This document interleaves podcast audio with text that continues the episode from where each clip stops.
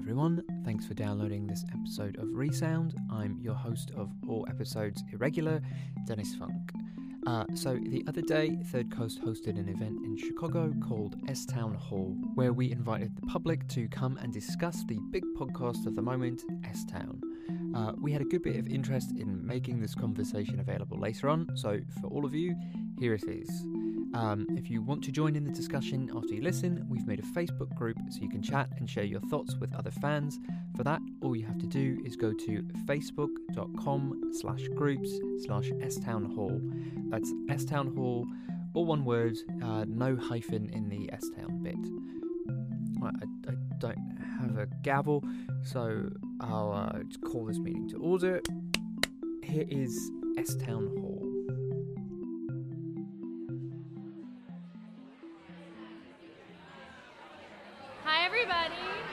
Hello, hello, hello. So, people have been coming up to us, and probably you too, and saying, What do you think of S Town? So, pretty spontaneously, I mean, we said, We've got to bring people together and have this discussion. That is one of the things that we love to do at Third Coast. Okay, so who here feels like S Town was like the first podcast you really listened to? Round of applause. You have to clap, yeah. You gotta clap. Oh my god, you guys are pros. Amazing. Okay, who's like a podcast expert? You listen to a bunch of stuff. Same, same, same, same. So, uh, a little bit more housekeeping for tonight. Here are the things that are going to happen. We are going to pose questions and hear your answers. We are going to um, give you time actually to talk amongst yourselves. And at the very end, we're going to do, because this is S Town Hall, what we're going to do is give people a chance just to state your case. Okay, so I'm going to start by asking it seems like such a simple question, but I think it, it actually is fairly complex, which is what is S Town about? So, someone says to you, What is S Town about? You say, oh, I think it's about one man's tortured being, one man's struggle to find what's unfolding in his life, what his life is all about, and all of these the complexities that go along with all of us. I mean, it's it's a, it's about one guy, it's about all of us, all at the same time. what, and it's about his tortured life. A tortured life, but a complex life. I, maybe tortured, he's tortured, but everybody's life adjacent to him is so complex and twisted as well. Great. Has anyone tried to describe this to a friend and just gotten stuck? My friend asked if it was scary, and I had a hard time responding. Clap if you think it's scary. No? Okay. Has anyone had a really successful time describing it to somebody where like you described it and they're like, "Oh, I definitely want to listen." And if so, what did you say? We're asking because I mean, it's been really hard for us to describe It's- it uh, to clearly people. Clearly, it's hard. So Yeah. now what I tend to do is I don't want to give away that okay, spoiler er, there's going to be millions of spoiler alerts. Is anyone not finished? Okay. Ugh, Linda Linda. Lawton. Okay. Uh, There are many spoiler alerts, but you've probably gotten this He has mercury poisoning. You know that he commits suicide at the end of the second episode. So I try. I try. I don't want to give that away. So I, I do. I, basically, I say it is a, it- it's a story um, of a man who hates his town. That's where the name comes from. It's it's shit town, uh, but that also represents how he feels about the whole world. So my description of it is really about John B. It's so much about John B. Um, and uh, that raises a lot of questions for me because there's a lot of other people in the story. And I think that's where it gets really hard to explain what happens. So let's move on. Um, oh, Colleen. People have asked me about this show.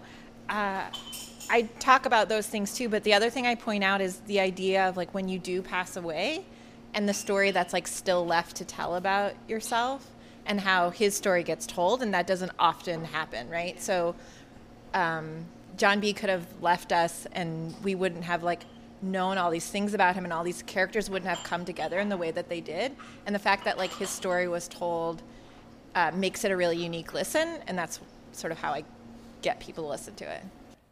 That's So you tell them that he dies? Yeah, yeah. Only because like while that's a big I mean that's a huge that's a huge thing that happens in the story, but really like maybe that's not what that's not what it's about, right? It's about this larger story that is him. okay. So you get to that's maybe that's not what it's about. That comes back to our question: What is it about? Well, another way to describe it is in terms of form instead of content, that it's a delicate literary wolf in mystery true crime sheep's clothing. I want to. I like that. I want to keep thinking Yeah. about that. That's gonna. Let's let's keep thinking about that as that as as we as we come back to that. it's it's kind of like a eulogy. There's this one of the important moments in it is when the the the preacher gives the eulogy for for his life and and they're like, wait a minute, that's not what he's like at all. And then it seems like what we get in the re- remainder of the the podcast is what what should have been in in the eulogy in a sense, right? I guess that's yes, and I wonder where Rita comes into that, and we can talk about that maybe in other ways because I don't see where she fits into that eulogy, hmm, As in, particularly you don't. like the. That's your. You don't love that storyline, right? I don't love that mm, Okay. storyline. I'll admit it. Uh, but I, I, I feel like it, it, that's where I get confused about what it's about because where does the fight over his legacy of his just personal wealth that he may or may not have, where his trucks and tools, where does that fit into that? Yeah. Yeah. So this feels a little more complicated than a eulogy, or feels like a very complicated eulogy, um, through the eyes of a New York City producer named Brian Reed. Eulogies would be better, I think, if they were more complicated. So, oh, one, one more and then we'll move on. So I, I'm sorry, I don't have to hold that. So, Um, I've read, I've heard this someplace that there's, you know, these like certain things that make a story, and one of those is Stranger Comes to Town, and so I feel like a lot of this is Brian Reed coming to town, and John B. has reached out to him to bring him into his world, and I think that's a big part of what happens here. I like that. A stranger comes to town.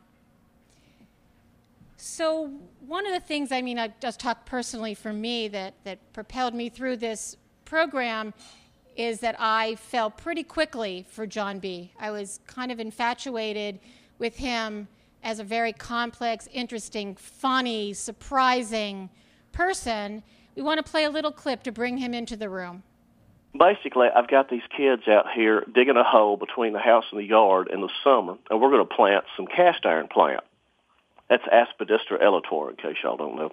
I don't um, know what either of the things you just said are, but that's okay, fine. well, it's a scientific name. That's a cast iron plant. You know how these kids talk on cell phones all day long? You can't do you can't get them to do nothing because they're on their cell phone, and they're tweeting and they're YouTubing and they're always on Facebook. I'm out there on the back porch. And If you keep your mouth shut, you'd be surprised what you can learn. Because you know, kids around here have grown up so destitute they don't have enough sense to be ashamed of anything. They'll just tell everything.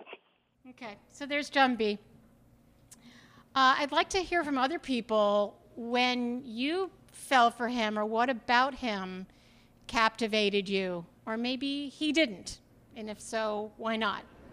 I can't point to, in my mind, an exact moment, but I feel like he started kind of grandiose and in charge and running the show and and he knew everything and he was all to me seemed like really right in his own mind all the time with what he was saying. These are the facts and this is the way the world works. And then it just started sort of to peel away these layers of perception or misunderstanding or truth or not true or that and so he just became mo- way more complicated and way more interesting but yeah you sort of lost control. Like when he started to lose control and sort of not have the i'm bringing this reporter in and i'm gonna i guess you know it really started to fall, like fall apart really early when, when he's uh, directing the the the er, um, kind of directing the search in the library where he's like oh like why why do you give a shit about this like don't or like showing no interest when you know going to a library in this place in Alabama for this reason is pretty specific. So I don't know. It just seemed that got interesting. Yeah. I liked when he peed in the um, sink while he was on the phone. That was a moment I was like, oh, John B. Yeah, did anyone else have like a moment, a specific moment when they sort of decided that John B was a special special kind of guy? Mine was when he yeah, particularly special. Mine was when he like in the first episode in the first chapter he's talking and he interrupts to eat Tums and he's like, "Ugh, the cheery one would fall out right away." Does anyone else have a, a moment or just any um, reflection on John B? I, I think that per I, I have known several people who remind me explicitly of John Really? B. Indeed, indeed, and um, in ways good and bad. Um, but that for me, I think that the fact that he has total recall of the Latin names of plants, but then he refers to it as Little Caesar's Pizza Hut. um, for, for me, that, that really cemented my relationship with him, that he is ultra specific in certain regards and completely oblivious to the world in others.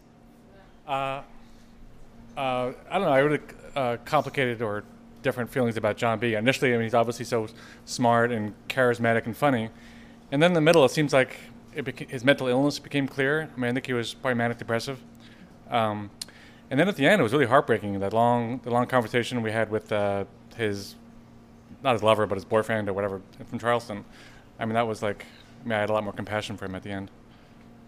So, oh, let's talk about some of the other characters, though I'm sure we'll end up talking about Brian and John for the most part. But uh, because uh, John B. dies, uh, you know, commits suicide at the end of the second episode, there have to be other characters who, or we call them characters, which actually feels a little demeaning. I shouldn't even say that. Other people in the program um, who drive it forward as well for you and who you, who you care about or who interest you. And I wonder if there anybody wants to suggest a, someone else. You were talking Someone about someone who stood out. Yeah.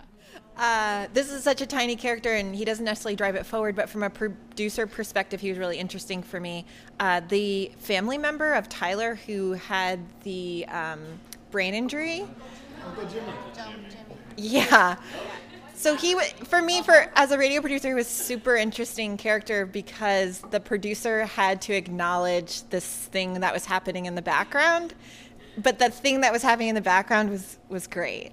Like it, it needed to keep, hap- you know, like that tape was such good tape. But it, for me, it sort of also painted a picture of Tyler's family and maybe what that whole scene looked like, and having this guy there, and and I thought even though he was small and didn't necessarily like move the story forward in like a specific way, I thought he added quite a bit to it. Yeah. He added so much humor, and at first I thought, oh, you know, yeah, he had to explain this because you hear the man sort of echoing, you know, what's going on in the foreground. And then I had a second thought, you know, Brian could have moved him away, but he didn't. So I think he actually, I think Brian actually liked having him there just for the reasons that you're talking about. We- exactly. We, were we were struck also by these moments in the tape that don't necessarily move the story forward, um, but sort of add another layer of description um, and of imagery. So I think let's play. We have a clip um, that struck us as particularly literary, which is this word that's being used to describe the podcast, um, and then we'll see what you guys think about it. Before we had clocks, we had sundials. And I never thought about this until I started talking to John. But watching a sundial, which could be as simple as a stick in the ground, as the shadow crept along, you were actually witnessing the rotation of the Earth. It's so much less abstracted than a clock, a level closer to time itself. Anyway, John told me sundials often have mottos engraved on them. John says tedious and brief is one. What do you mean? Tedious and Your brief? life is tedious and brief. All sundial mottos are sad like that. So a lot of the clock imagery, and it even starts the first episode, starts with a description of clocks before you even know what this series is going to be about.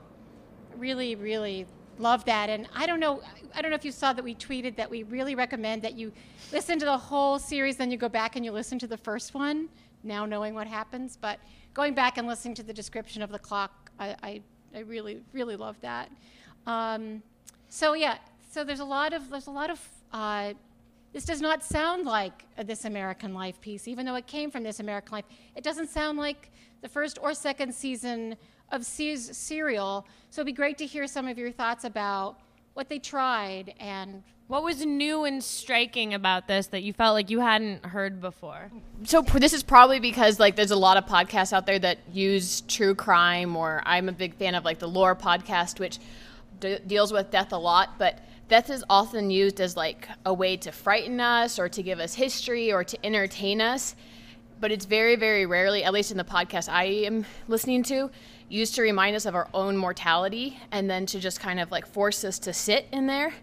Um, and so I was just kind of struck that they really were, the, it was one of the most like honest portrayals of like what our lives are actually about and okay making the listener uncomfortable with that and you can tell that Brian's uncomfortable with that as well. I, I, when I listened to that little segment last night when I was listening to the long form interview with Brian Reed because I replayed that, and then I was listening to this again right now, and I just like felt uncomfortable thinking about death in a place that I don't you know, normally think about death or that I try to escape it. And so just kind of seeing them take this device that is so used in the medium that we're using and then say like, no, we're going to come kind of subvert how we use death and we're going to subvert, you know, the, you know, the, the twist, right, is that it's not, not true crime um, was really interesting to me. Because you, you go into it thinking you're, it's going to be true crime. Um, you hear, you know, just that description they gave, and then a death happens, and then there's a treasure hunt. Um, back this way. This gets back to the scary comment, and it's not death that's scary in this story to me. It's the the loneliness that John B felt and the uh, isolation, not just of him and and just the, the. I kept thinking over and over again, like how many more John B's are there out there? There's millions. How many more Tylers are there out there? There's millions. I mean, the, every as everything unfolded, I was I was struck by not how unusual this story is, but how probably common it is, especially when, when the, the one episode when he talks about loneliness and, and, and how many people really don't find that love. And I'm thinking, I think a lot of people, or struggle to hold on to it, or struggle to, you know, over the, the loss of it. Yeah, and that's, and you feel like that was handled maybe in a different way in this podcast, or maybe something you don't hear on the radio or in podcasts? You know, I think we hear it in in fiction and not in true life. Often, even the true crime dramas don't delve into that. I mean, I you know I don't listen to a lot of true crime podcasts, but I've seen a lot of the uh, you know documentaries on on both public television and, and commercial television. It seems to be a genre that falls into a sort of predictable pattern, uh, uh, and it's just yeah, they have these elements of them that are human and that we all can somewhat relate to, but not at this scale. The, the, depth of the humanity of, of all the characters, I feel like, or most of the characters anyway, are uh, are striking and and compelling in a, in a lot of ways. At the same time, I'm gonna i I'll be honest with you. I, a lot of it made me, as a journalist, uncomfortable. Like that, I'm peering into something that's really not something that we should be quote unquote reporting. That this is this is a human drama. This is an uh, incredibly well told story, but I don't know that it's like what we should be doing. You know. Well, I mean, that's I think a whole other a, issue, but yeah, that, yeah, and I want to get to that. I mean, one thing that's different is in a typical piece, Brian Reed would go down there. He would do his research. He would find that a murder didn't happen. He would think, wow, you know, I'm glad I met John B. But that's the end of that story. I'm going to pack up my bags and, and go home. I'm not going to visit another, as it turns out, about 12 times after John's death. So that's, that's a real departure to think that there is a story after he finds out that there wasn't a murder. Um, I think the fact that they took um, novels as their inspiration, and they've, they've been fairly explicit about um, saying that that was their inspiration, uh, freed them from a lot of the conventions of even long form narrative audio. Like this idea of signposting that you have to be really clear about where you're going and saying, trust us, we'll get there, and like, here is some breadcrumbs we planted along the way. And I think they just really wanted to free themselves of those conventions. And so that's why they gave themselves license to be tell this like sprawling meandering story where they poked into some corners. And for me there wasn't necessarily payoff in all those corners which frustrated me the treasure hunt being probably one of the biggest ones. But other moments were really beautiful even if they were kind of self-contained. And that to me was really novel not to um, make a pun out of it. Um, and i think the closest thing i've heard to that um, would be that one reply all episode where they just like kick around new york for a day because that was also kind of an episode about nothing um, with very little payoff except that you're just being asked to follow these guys along because you find them interesting in their own right. So that to me was like the only example I could think of where, you know, they had such freedom in the form. Yeah. We would also, yeah. Yeah, I mean, that's one thing that we've come to accept in radio. We've always done it this way. We want to tell people where they've been, where they are, and what's coming up. We're constantly sort of guiding. And that's because we assume, you know, you're kind of half listening or you space out for a minute because you are driving or you're doing something that requires part of your brain. Um, and they decided um, that they weren't going to do that. And that gives this a really, really different sound. You actually have to pay attention, or you can go back and you can go re listen because that's a, an option for you too. But it gives it a very different feel and a feel that I personally really, really liked. And now never want to hear it again. never, never want, never want to hear the hand holding again, I should say. Mm. Um, but I was going to say something very related, which is I think that this podcast, for the first time, and especially in something like so long form, acknowledged that it's coming out of a literary tradition. It's coming out of a documentary tradition in a much more overt way than a lot of podcasts we hear, which seem to kind of feel like these immaculate new inventions. And so that was really exciting for me to hear them um, referring back to Southern Gothic literature and to be using novelistic language. I think they didn't go the full way there. And so when you guys say, like, you know, it didn't sound like This American Life, I there were moments that didn't sound at all like This American Life, and then there were moments. I'm thinking of when we first get to know John, and we're in the maze, and he's so negative, and he's amazing. Um, Brian's like, "Wow, the maze, it's so green and beautiful," and John's like, "Global warming." Um, and then we hear Brian come in as in this reporter mode, being like, "Yep, he's very negative. Yep, there he goes again." And for me, like when I was listening to it, I wanted them to go um, kind of full on literary and novelistic and, and to kind of leave this reporter like commentary out of the way. And I think if we get to ethical questions later, which I'm sure we will, it is this tension between um, this kind of lo- novelistic literary nonfiction style and journalistic reporting that, that asks a lot of the questions. Super helpful. So um, we're gonna let you guys break up now into small groups. Um, if you want to combine with like four or five people next to you, hopefully you don't know a couple of those people. You can talk about anything that we've talked about up to this point. I want to add just one more thing that you can discuss, which is like what are the novels um, or sort of fiction uh, things that you that this uh, reminds you of, or that you want to recommend to other people now that they've listened to S Town. Um, things that don't come from nonfiction journalism, but come from the fiction and literary worlds. So you'll have this have is an experiment. Yeah, we're going to give this a try. Yeah. It's going to go like about eight to ten minutes, and then Mhm. we're going to try to get your attention back. with uh, "A Rose for Emily." Is that what that song is called? Why can't I never remember? I think that's right. You'll recognize the song. Yeah. And um, let's go. A few moments later.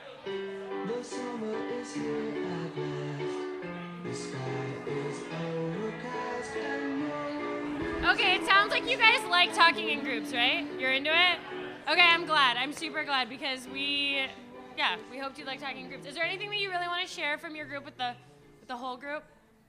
Something that came up that you were like, that's the best idea ever? Or? Okay, definitely mercury poisoning for sure, for sure. Oh, by the way, also we've tweeted a couple times with hashtag S Town Hall. You guys want to, you know, keep up the conversation on Twitter. Apparently, it was like being used before for like some conspiracy theory about Hillary Clinton's campaign. I don't really understand the hashtag, but just looked it up for the first time, and it like already exists. But we can like reclaim it as our own. Yes. No, just hashtag S Town Hall. Um, at Third Coast Fest. Okay, anything else you guys want to share? Did you learn? Oh, yeah, Eric. Our group talked a lot about whether whether this is an ordinary story, the story that you would see in a lot of places, or whether it was an extraordinary story. Whether whether there are in fact a lot of people like uh, John B. in towns all over the place. Their eccentricities are different. They may not be the world's greatest clock repair person, but that you will find people like this. And, and one member of our group, I don't where she go. oh, um, she was talking about this. She well, she used to work in a in a coffee shop and would see people coming in. Well, just coming in with all kinds of with their own either lonely people coming in, have these long rococo stories to tell. Um, and, and so the, question is whether, whether this is an ordinary story of, of ordinary people that we're getting a deep look at, or whether there's something extraordinary about S Town. That's something I was thinking about with all the friends that John had. I felt like he also befriended a lot of other people, um, or other people befriended him, who were very similar in that they had, you know, they were autodidacts or they were just people who they taught, they were self-taught and they were interested in very particular things about the world and in conversation about it. And I imagine that some of those people also were fairly lonely outside of their relationship with, with John. I don't know if, and if that rings true for anyone else. I have to say that um, I was having lunch with my sweet, sweet barber. His name is Doug. He's like one of the sweetest humans. He grew up in rural Indiana, and the first thing he listened to all of S Town because I was like, "You have to listen to it. I have to talk to someone about it." Um, and he was saying he knows all these people. These people are very familiar to him. He was like, "I know Tyler. I grew up with Tyler. Like all these people exist in his life currently." And so he felt I don't know. I, I don't know if very at home is the right thing to say by listening to the podcast, but it was familiar and he felt like it was something that was really accurate in the depiction of the state and the city where John was from. Yeah, I mean, people's reactions also, I don't know, or it, ju- it says so much about like where you're from and what you've experienced in terms of people people's uh, strong reactions to it.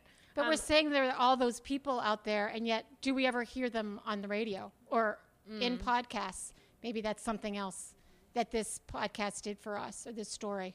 I can just say that was what I was thinking about saying when I was talking about how I described this podcast. Is I think as a northerner, like hearing a story of the South, hearing the story of the rural South, in a time when, in po- like politically, I feel like everybody's talking about rural areas and everybody's talking about the South in a way that's like we have to figure out how to relate to that. We have to figure out what that looks, you know, like or like people in cities are, are I feel like in my circles are having those conversations. It felt really relevant to just have this story that didn't even have to be about anything. That could just be about sharing an experience that doesn't get highlighted very often. Yeah, and then okay, so we have Brian, right? He's sort of our guide. He's distinctly northerner.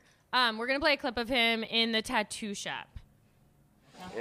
I'm chatting with a few guys in a tattoo parlor, all of whom have heard about the murder. Some are pretty sure they heard it from Kabram himself. You may call him and ask him. No, don't do that. Up here. Don't do that. Well, I'm not a puss, dude. I don't give a fuck. Apparently, I'm the puss because I do not want the dudes I'm talking to to call Kabram right now. Already, this tattoo shop does not feel like the safest place to walk into alone at night, trying to dig up info about a covered up murder by a guy everyone seems to know. All of which are things I've just done. The last thing I want right now is for the alleged murderer to show up. Reactions to that? I think this whole crime thing was a, was a, a red herring. I think he went down there and talked, spent months down there, and then the kid who the kid who supposedly killed the other kid was in this in the lumberyard the whole time. He could have saved himself six months and walked in the lumberyard and had the conversation with him, but he kept running away from like, you know, running away from the story from the from or from the the whether or not you know what, what happened that night at the at the bonfire. He kept running away from that. You know, he didn't want he, he wasn't ready to hear the answer, so he drew it out un- unnecessarily. Is that because he was enjoying? He felt like John had something for him, a story he wanted to tell, or Why did he do that? I mean, I think he wanted a hook. Honestly, he wanted a hook for this whole this whole thing, and you know, when, when there really wasn't one. I mean, it was enough. I mean, John was enough, but he didn't, probably didn't know it yet. Okay. So he was looking for the hook. Um, yeah, I just in response to like the like view of rural America, for me it felt like interesting, but and also inherently consumptive as like somebody who's living in an urban space, and like then I get to like come to this bar and talk about it. Like there's something that feels weirdly consumptive and um, like objectifying of these people's lives. Just wanted to bring that up. Yeah, let's go over here. him going there and letting us see these people and letting us hear about poverty and letting us hear about how they feel about race probably outweighs his outweighs that. So I think, I mean, I feel like we're really aware that he's a northerner coming and telling the story. Is that something that's uncomfortable? Um, are northerners allowed to tell stories of the South and vice versa? Is there that just sort of that outsider idea? Can outsiders come in and tell another, uh, you know, culture's story? I mean, and I, I wanted to go back to something that somebody said earlier. Um, somebody I know who used to work in alternative news weeklies in D.C. said said something about how um, nostalgic this was for him because it was the way that alternative news weeklies used to um, allow writers the because they had money and there were profits and and um, they paid writers to follow go down rabbit holes. Um, they used to allow them the freedom to not know what the story was before they pursued the story. And and so that was something that was really nice about about this story. There were times when Brian kind of got in the way and and I agree that not asking Kabram the obvious question or you know there were several times during the whole narrative when he should have jumped and didn't that made me really hate him Yeah. I mean, so like they had an incredible amount of time to make this podcast. But overall, yeah, the value in the thing is, I think that a a lot of what people are responding to is that it wasn't predetermined. The meaning wasn't predetermined. The message wasn't. Even, Right. The story wasn't even, and he came up with a an amazing story that, you know, granted he any one of us could find if we like poked the person sitting Right. next to us for like five years, or his or her Yeah. aunt. yeah. So nothing, nothing was predetermined. Was there another hand back there? Yep. Um, I'm also really bad at speaking in public, but um, one of the things that's been on my mind about this is that um, it's it's for me it's not so much about like whether uh, Brian has the right to tell this story or whether it's okay for someone from the north to go to the south and tell that story. It's about keeping in mind um, the assumptions that are brought to the story. So it's sort of in ways easy to see like Brian's framework. He telegraphs it. He says like I'm a northerner. I'm from New York. But um, in this time right now, it's very easy, um, I think, for us to look at John B. Um, I say us, I should speak about me. Um, like, as a liberal person uh, politically, it's easy to look at John B. and his hatred of this town and see it as a validation of some of the things that you sort of assume about Alabama. And it's, I think, easy to lose track of the way that this story validates those assumptions that it's miserable for John because he's a queer, chronically ill, mentally ill person. Um, and it's, yeah, as a liberally minded person, it's easy to identify with that and through that lens just sort of like skew that view of rural Alabama. Um, and I think for it's easy to be misled, I think, by how human the portrayal is of the rest of these people um, within that lens. I mean, that, that is one of the things that, that I've, I've, I've heard and I believe too that uh, Brian expresses a lot of empathy throughout for a lot of the characters, not just John. Yeah. And that that, that is probably some, one of the loudest things in a way that, that, that I actually gives him so much credibility that he, that he listens so well. Right. And he's surprised by these events himself, right? So we okay, we have the next clip um, to segue. It's uh, after John B has killed himself, and it's Brian. I mean, we hear him on tape, sort of figuring out or trying to figure out being at a loss for like who he is to this story at this point. I mean, I want to. I would like to come down and see you guys. I don't know. like, you know, I don't know what's appropriate. Given Uh, my, I mean, you know, I was doing, I was slowly doing a story that involved John, and I got to know him and care about him and know you guys, and I'm not sure where that leaves me. As like, who am I to this this situation? I mean, you know, I, it's like I wouldn't if if you wasn't anything to this, I wouldn't have called. So, how do you guys think Brian handled this? What do you think of his decision? I actually think this was the moment that made me hate Brian the most. okay, I'm glad I'm not the only one. I just felt like he was kind of putting himself in the spotlight when clearly John B meant a lot more to many of the other people in this town or in his family than Brian did. And maybe it was the editing or the fact that, of course, like there's only two people in the phone call, one of them being Brian, but it felt like he kind of like interrupted this other person's grieving to say, like, but what about me? Like, what can I, like, what should I do? Instead of being there for this woman who had a very difficult job of informing all these random people that John had killed himself, he was like, tell me what I should do instead of saying, what is it that you need me to do? Mm. That's how I felt. Anyone else? Reactions to that? The person in the green? So for me, Skyler in that moment um, was my best friend growing up. I grew up in Alabama, a small town. It was about 4,000 people. I grew up Southern Baptist. I moved up here about four years ago, did a complete 180. But that girl, like when she said that and that happened, I just trusted her and I felt like what was supposed to happen was happening because he wasn't saying like, "Oh, this is great for my story. Can I come down?" He was like, "Oh my god, like I'm still processing. You've been talking. I don't even know what you've just said. I'm just so confused. I just I just responded to him 2 hours ago and she was saying, "We're all feeling it and I wouldn't have called you."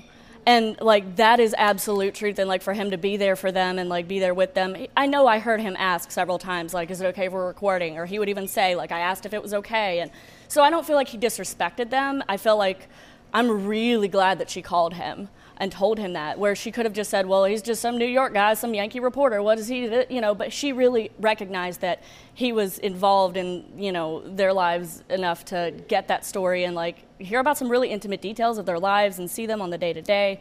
The whole thing just felt really real to me, really special. Does that mean you feel like Brian probably did build those bridges even in that one visit there? Well, for me, it's like he said, it's not a friendship because a friendship would go two ways, and John was too self absorbed. Like, nobody really asked, you know, Brian about himself.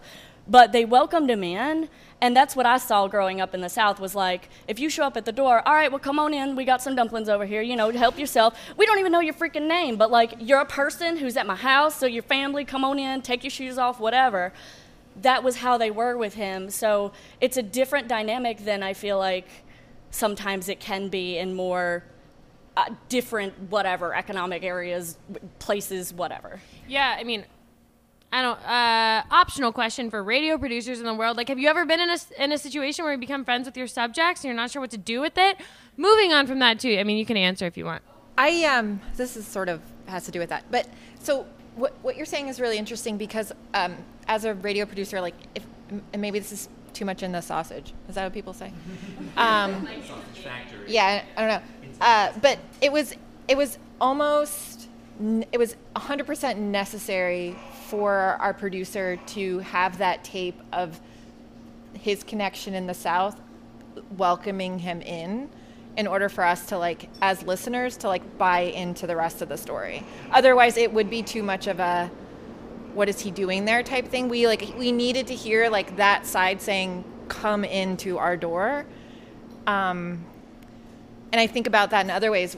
The the ace hat i think your your point sorry your the point about the about the first episode where he's like keeps not wanting to do it and he could get it over with I, like I question now if that was like a structural choice that he made as a producer rather than like because at the end of the day he had like hundreds of hours of tape and like we are hearing like very specific amounts of that a tape. And so keeping that in mind too like while listening to it right? It's like it's a version of a reality that happened. Yeah. So this this turning point where he decides that he's going to actually after John's death um, go down back to Alabama uh, another like dozen times. How do people feel about sort of that decision at that point? That what do you think he was thinking at that time, and how do you feel about the choices that that he made sort of from there on out? I guess I'll talk about it from the opposite point of view as a journalist who does just mostly short public radio stories, news oriented. I'm thinking of all the times I've let people like that just go. That they, I, I don't have, I don't, I don't have that kind of time to revisit people. Uh, I've done a lot of reporting in the South, uh, particularly after Katrina and after the uh, the um, uh, oil disaster in the Gulf. Uh, I've gotten to know a fair number of people that I have, some people I have revisited in places like Pearlington, Mississippi, and Bay St. Louis, Mississippi. I was thinking of a story I did um, the first Christmas after um, uh, Katrina. We did a series of stories on what does home for the holidays mean when you have no home, and visiting people in trailers and in tent cities and things like that. And, and this woman who I just randomly knocked on the door of their uh, their trailer a couple of days before Christmas. And that Southern hospitality, I mean, people in even in broken times and even in, in like these incredibly tragic situations feel not just almost like an obligation in the South to talk to you, to welcome you. Uh, they all know somebody, every person I talked to in the South knew somebody who had it worse than them, even if they lost family members, even if they had lost everything that they owned, that they knew somebody else down the street that they're much worse than mine. There's something about that southernness that, that I really am glad that Brian like un- let that unfold and let us kind of see that open up in in some of the some of the people. This was a woman though that it looks like, well, you're coming back for Christmas dinner, aren't you? In her trailer, and I'm like, you know, this is two or three days before Christmas, and I'm like, no, I think I'll be home back by then. But it's just the way it's it, it I, and I think it is something that that we need. Uh, that one of the things I did like about it is that it kind of opened this world in a more intimate way than we normally see, particularly in news broadcasts. Yeah. That makes me. Oh, sorry. Just, I just want to know if anybody else sort of wanted to weigh in on this sort of this discussion. Um, so I felt like the the story was continuing because Brian was being an advocate for Tyler. Um, you know, the, the cousins were this nemesis, and it felt like at that point he was reporting um, to figure out how how he could make things best for Tyler. Like that was his role, maybe honoring John. That was Brian's role, sort of taking over for John B. In a way. Yeah. Yeah. This is also just reminding me that at the beginning I was like, we don't know anything about Brian. What's his personality? And then, I mean, we've sort of said this, like, we really experience him in his relationships, the way he relates to other people. Um, but I think let's get into even murkier territory, trickier territory, and then we're going to break up again into small groups and let you talk some more about everything that has been filling up this part of the conversation. So, this is a clip um, when Brian uh, is describing uh, why he's sharing something that John told him off the record. Um, and we just noticed this was like the time that he sort of most justified his decision on tape. Um, so here it is. This is going to sound like a ridiculous question, but is there a gay scene down here? Oh my God, there's no telling how many closet cases are in this town. You turn that off, and I'll tell you something. Hit the kill button for a second. This is one of the few times John ever asked me to turn my recorder off. What that usually means is that I wouldn't tell you what he said without getting his permission to describe it. But there are a few reasons I am going to give you an overview of what he told me in the car that day. First, since John died, two other people who knew him well have told me the same information on the record. Also, John was very clear that he did not believe in God or an afterlife, so John, in his own view, is worm dirt now, unaffected by this. And lastly, what John disclosed and where it led me after he died, it helped me understand him so much more. And I think trying to understand another person is a worthwhile thing to do. Okay, we're, we're going to leave it there, and you can go back into the groups you had before, different groups, whatever you want to do. You have another 10 minutes till the song begins. Later. I'm so glad that you guys have so much to talk about in your groups. Yes, that's awesome. We're gonna we're gonna like wrap it up all together, and then you can talk some more and meet even more people that you don't know yet and talk about audio and do all that nerdy stuff? Um, so we, you know, we did that voting beforehand. Who is the protagonist? I don't know if anybody would want to change their votes after the conversations, but Ariel has done the tally and can let us know. Okay, so uh, overwhelming vote for John B. Um, John B. Yeah, round of applause for John B. Um, second place, Brian Reed. And I don't know about you, but I love the sound of a man crying, so that was some of my favorite tape as well. Um, third place was The Town. Um, and we got some very, yay, The Town. It exists. Um, and we got some interesting uh, write ins. Um, one was The Maze, which is maybe a nice metaphor for the entire podcast. Um, one was Tyler, Sweet Tyler. One was Mary Grace, Sweet Mary Grace. One was just podcasts. because we're all winners. And my absolute favorite was a write in for loss and regret. So there we go. It, you're reading those made me think about what I loved about the series, and most I had some. I, you know, I'm a critic, so I'm always going to find things I don't, I wish could be different or better or whatever. Um, but uh, just so glad that this was made and that I got to know the people um, in in the in the series in S Town.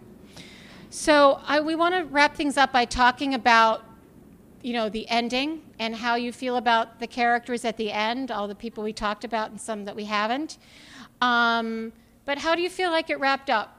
How do you feel like it ended? In that in that last episode, uh, we hear that he might have uh, had mercury poisoning. Poisoning. Uh, we hear that he's been self-harming, and we hear that um, I think what was his great grandfather is someone who came across, you know, who came by the land that they now live on, and maybe not the most legit way, and that he um, is actually his middle name uh, is named for his grandfather.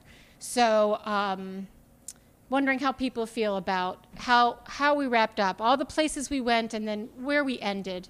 Um, that what you were left with, and, and how you felt maybe, for instance, about Tyler at the end. So, thoughts? Anyone? I, I just want to add a question, which is kind of the reason why I came, which is who has the gold? I'm so glad you asked that question. Agreed. We're also. What I do mean- people think about that? Do they care about the gold? More Was that a- questions? was These- that this, that's a great question too for the for the moment that you guys are encouraged to come up here and like speak your piece in, into this microphone too. Um, but yeah, no. Do you have another question, Dad? So there's this moment at the end when he seems to like, he's asking Tyler, you know, if you ever find it, think about telling me. But there's this really long pause that makes me. I mean, it ki- ki- kind of made me think about the, um, you know, his choice to to tell the stuff about his sexuality that was off the record. I don't know. It just was like kind of setting something up that was outside of the room. Th- yeah, that I just wanted. I don't know. It made me wonder: is there? Is he going to come back and tell us about the gold, or is he just like asking us to think about this? Did you care about the gold?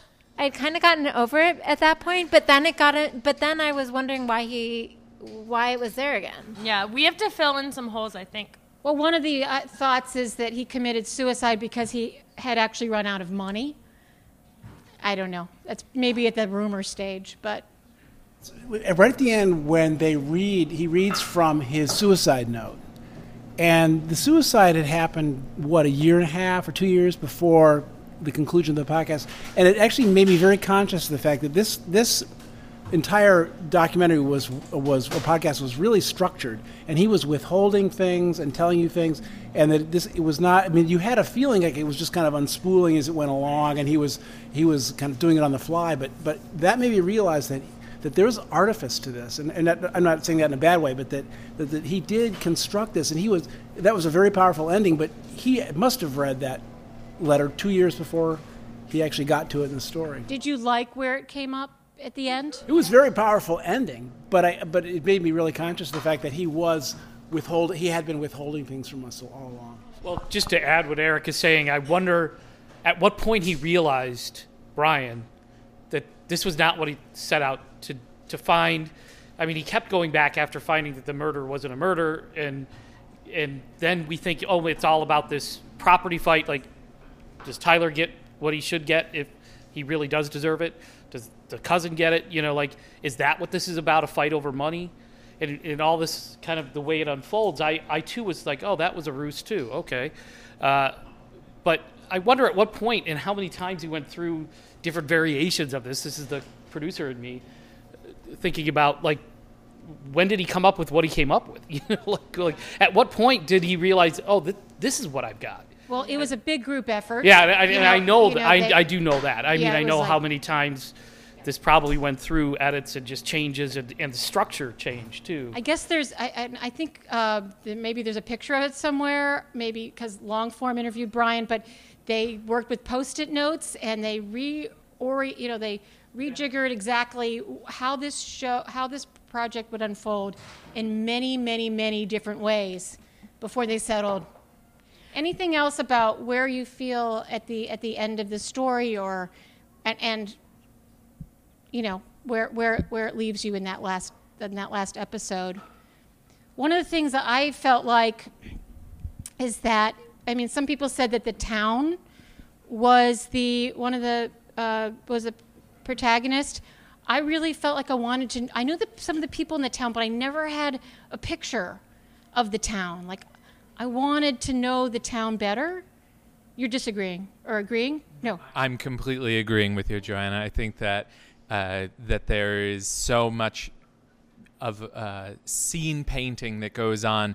You know, I know exactly what that. Um, what the maze looks like, but I don't have any idea as to what the surrounding area is. That that, that much was not filled in for me as a listener, um, and I think that that is a failing on the part of the producers to you know i mean because we we know that there is a lumber a lumber yard we know that there is a fairly racially charged um, uh, tattoo parlor slash bar in another town over that's one of the things that seems to get glossed over it's not in um, Woodstock. Thank you very much. See again, um, uh, uh, the the main setting of the show. So Yeah, yeah. And there's a trailer park across from where uh, John lives. But yeah, yeah. Um, do you want to? Ch- okay, so if we want to, if there are any more comments that to kind of to address that question about where we end up, if not, we can do this. We can try this other thing, this other experiment. The last one went so well. Uh, we're ready for another one. Uh, people in, in living up to the name of this town hall, if people just want to have an opportunity to talk about whatever you want to talk about that has to do with this town, we welcome you at this point to do that. Who is going to be the first brave soul? Um, Okay, 30 seconds. Okay. Uh, listening to the show, I was taken back to the audio documentary Ghetto Life 101 that was produced here in Chicago. And I think that there is so much power in long form audio documentary, uh, especially telling the stories of lives that we don't come into contact on a day to day basis. And I really want to express this. Um, or impress upon you that you should go and check out all of the beautiful work that's been done um, in the corpus of recorded uh, long form narrative storytelling. Uh, and that's that. Damn. That was amazing. We didn't hire him, but like we would have hired him to say that. Yeah, I was going to say, go to thirdcoastfestival.org to find Ghetto Life 101 and so much more. I can't raise this, but does anyone else want to make a point? Is there anything that we missed tonight? Yeah, go for it. Go for it. Um, I had just one thing that I thought of based on what you just said. I thought of Ghetto Life 101, and I also thought of Our America, which was a, another documentary. And I also just kind of wondered, like, what would have happened if instead of Brian doing the story, they would have handed the recorders to the people who lived there and had them shape this a little bit more. I felt a little like that line to me was fuzzy about who was in charge. But I know that a narr- I know that a narrative should be shaped by the person who's creating it. So anyway, it just kind of brought up all these questions um, and made me feel a bunch of strong emotions that were conflicting. That's it. Great, thank you. That was a perfect 30 seconds. That was. Yeah. So a question I had coming in to this um, had to do with whether anybody interacting with John B could have saved him from killing himself. And so, because there's so many times in the stories where somebody says, "Well, I just talked to him," and um, and I just felt like, could somebody have connected? And I know, you know, I, I just that's what I was hoping for, or um, and I was wondering if anyone had regret. Anybody in the story, Brian maybe in particular, had any regrets for things that weren't said um, or that could have been said to have saved him.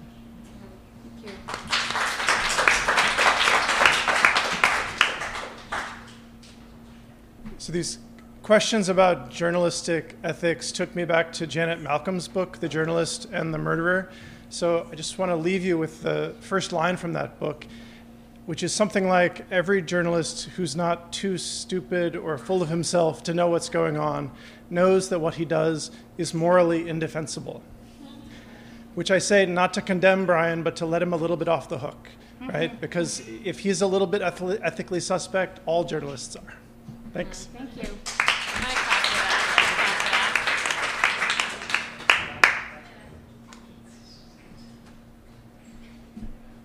Followed up by a journalist. Yeah, so, so I'm not going to even get into that, but um, Shittown obviously wasn't Woodstock. To me, it was John B.'s Shittown. What he lived in was the Shittown, and which got me in the, the entire from the end of the second episode on. It got me thinking about suicide. Suicide affects so many people and is so it's just not talked about and the reasons for it and the, the people banging their heads against the wall trying to figure out why. What could i have done to stop it? And uh, so i will leave you all with this. I've, I've known some people who have struggled as survivors of suicide that they not that they've tried it and survived but they've are the ones who have to live their lives after someone close to them have committed suicide. And there is an organization called alliance of hope uh, allianceofhope.org, I think it is, or AOH.org, that yeah, I, I'm not, as a journalist, not crazy about promoting organizations, but a friend of mine uh, and her mother run this after her brother was uh, took his own life, and um, there are resources out there. Just that's that's my point, and that one of the things I liked about this story was, without saying so directly, it it addressed that nasty mess that's left when someone takes their own life. No matter how many people they think that they don't affect, that they affect so many lives, and uh, they're all left with these crazy questions. So, to me, the sub, the, you know, the number two character was was suicide.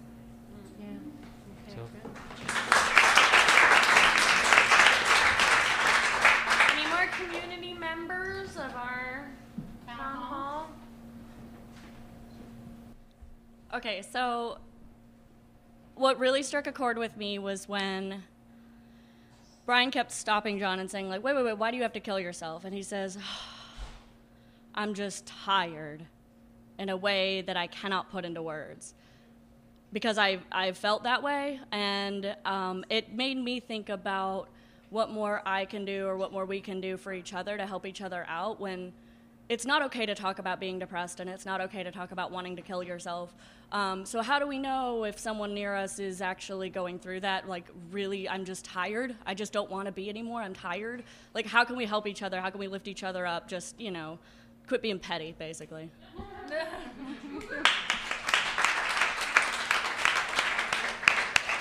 Anybody else? This is getting super touching and like, eh, yeah, I don't want it to end. Yeah. Let's keep the party going. Okay. Uh, the the line that stood out most to me, and you played it on the tape before, was something along the lines of "What's so wrong about wanting to get to know somebody else?" And the whole story to me was getting to know John and understanding who he was and where he comes from and how different he must have felt. As I know a lot of people express their sentiment of being uh, city dwellers and not understanding what it's like somebody living in a rural area and just about how many people we might come across, whether it's here tonight or within the course of our own lives, who, how well do we really know them, and do we understand them as well as Brian came to understand John throughout the course of the story? So, just a, a good way to be introspective for ourselves to ask the question: Do we know people that we interact with every day, whether it's our siblings, our coworkers, our spouses? And to just try and dig a little bit deeper and understand what everybody around us is going through every day. Thank you.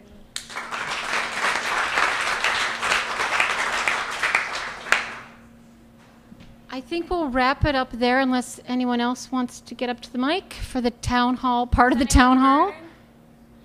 Thank, I, I want it, I mean, thank you so much for everyone coming. You don't, you know, a lot of people don't know one another here, and this was a really nice time for us, and I hope a cathartic time for everyone. We have um, one more clip we wanted to play.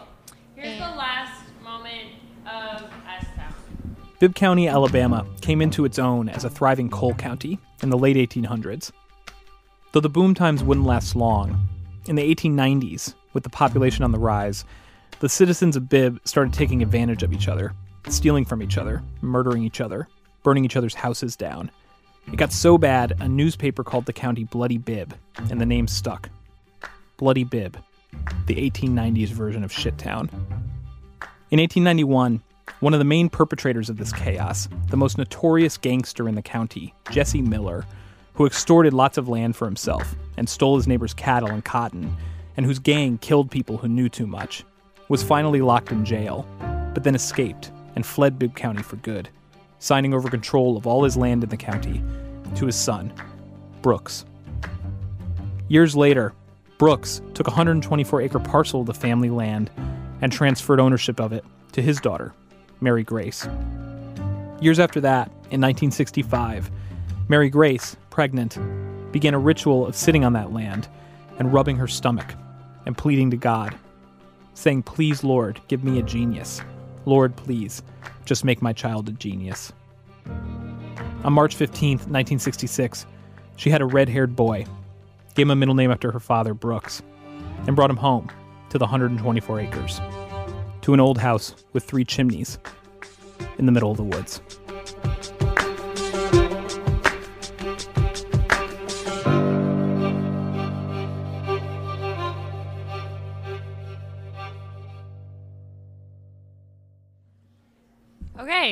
So it's kind of crazy that we all just listened to the end of S Town together because I mean I know I spent like what was that seven hours listening to it by myself.